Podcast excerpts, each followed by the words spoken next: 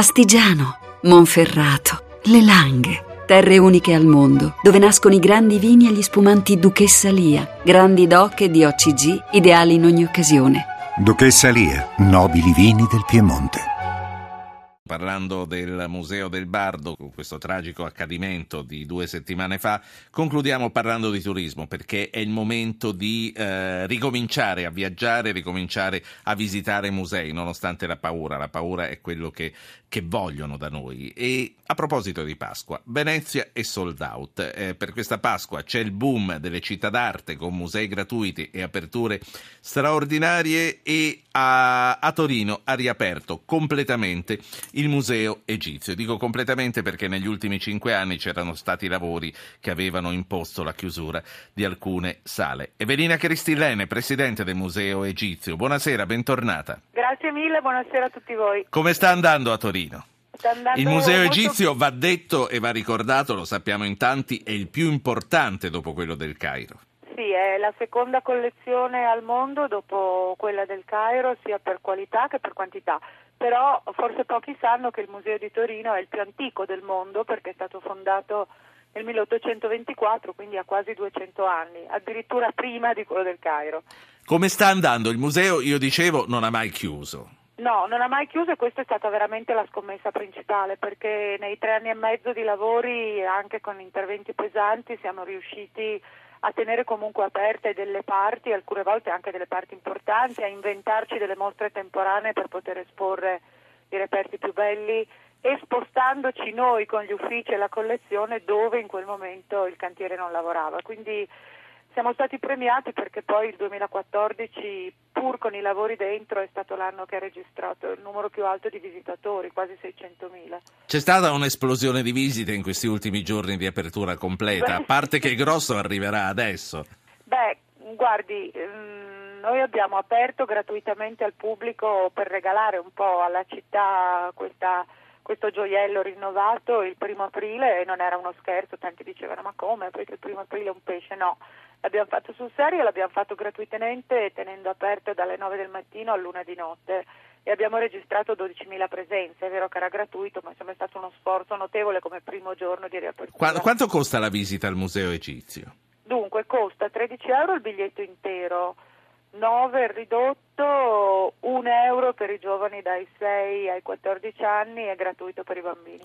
Quali sono le novità principali di questo nuovo museo riaperto? Ma intanti, innanzitutto direi il, il, percorso di visita è declinato su quattro piani, si entra in un piano underground, insomma sotterraneo dove c'è l'accoglienza e da lì c'è la prima sala che è la, la storia del museo. Ci è sembrato giusto ricostruire e raccontare il perché della nascita di un museo così poco torinese proprio a Torino. Sì. Poi da lì si sale con cinque rampe di scale mobili e la, il percorso è in discesa come quello del Nilo che è la splendida installazione proprio creata da Dante Ferretti lungo le scale. Io, io, io ci devo tornare. Io eh, ricordo un viaggio a Torino di più di 50 anni fa con no, i miei allora genitori. un po' fuori falso rispetto ad adesso. io mi ricordo allora che venimmo per il salone dell'auto da Modena e poi erano gli anni 60 no, Ruggero, e mi ricordo. Scusi, ma siamo avanti adesso.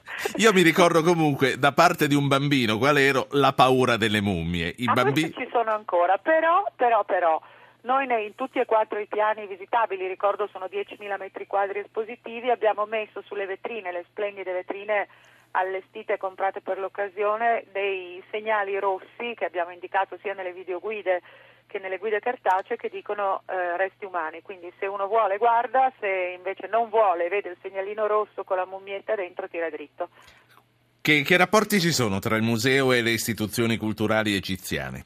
Ottimi, però purtroppo in questo momento è molto difficile dialogare con l'Egitto perché le faccio un esempio. Perché non c'è eh, l'interlocutore o perché è un interlocutore perché difficile? continuamente gli interlocutori perché spesso e volentieri non è un problema farli uscire dall'Egitto. Per esempio l'altro giorno il, uno dei principali esponenti del, dell'ICOM egiziano insomma, ha dovuto telefonare a noi per avere il visto d'uscita e siamo intervenuti a, e lo ringrazio, ringrazio l'ambasciatore da qui, chissà se mi sente, perché l'ambasciatore d'Italia in Egitto è riuscito poi a fargli avere il visto. Cioè, è, è, problematico, noi stiamo cercando di avere un membro egiziano nel nostro comitato scientifico da due anni, ci mandano le sì. carte, poi disdicono è, po- è, abbastanza complicato. Evelina, lo chiedo a uno dei più grandi operatori culturali che ci sono in Italia. Eh, con la cultura si mangia, nel senso quante persone lavorano al museo e quali ricadute ha sia per gli specializzati del settore sia per la città?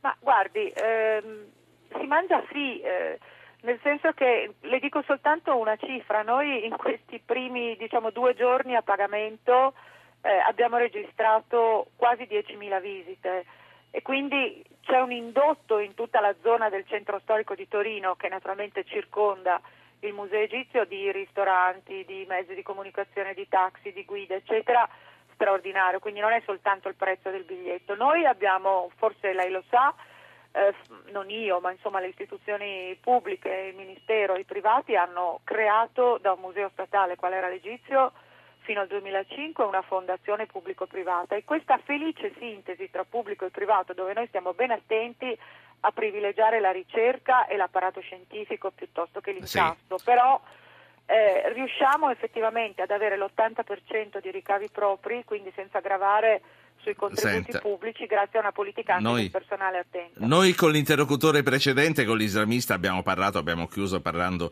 della Tunisia. Voi avete aumentato la protezione dopo quello che è successo al Bardo e quello che le voglio chiedere che cosa prova di fronte alle immagini di distruzione di opere d'arte e siti archeologici come quelle degli jihadisti dell'ISIS? Ma eh, come tutti provo un senso di orrore di disperazione, ma anche la voglia di combattere e di reagire, perché come giustamente ha detto lei prima, se uno si lascia andare e pensa che deve solo blindarsi, eh, la cultura è vita e ti ammazzi da solo.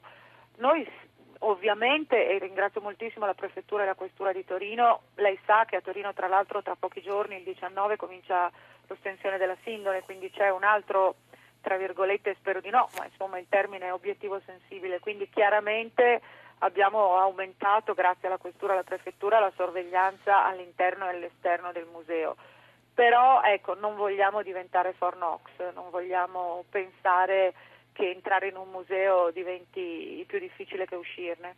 Sarete una tappa per i visitatori dell'Expo? Assolutamente, ma infatti ho fatto gli auguri al mio amico Beppe Sala, l'amministratore delegato dell'Expo, proprio stamattina dicendo il primo aprile è fatto, adesso aspettiamo il primo maggio che sicuramente sarà fatto nel modo migliore, certo qualche difficoltà quando ci sono così tante opere pubbliche si presentano, però ecco è una fruizione facile quella del Museo di Torino a 33 minuti di, di treno alta velocità da, da Rho, eh, con delle spiegazioni in tutte le lingue, quindi senza problemi di traduzione o di non comprensione, ci auguriamo di avere... È partita. È partita la sigla. Evelina... Allora parto anch'io. Evelina Cristillene, presidente Grazie. del Museo Egizio. Buona Pasqua, Buona che, Pasqua per voi, voi. che, per voi, sarà una Pasqua di lavoro e per noi, eh, per chi lo può, sarà una Pasqua turistica. Grazie a lei, grazie a chi ci ha ascoltato fino adesso e naturalmente da tutta la redazione di Zapping. Auguri di buona Pasqua.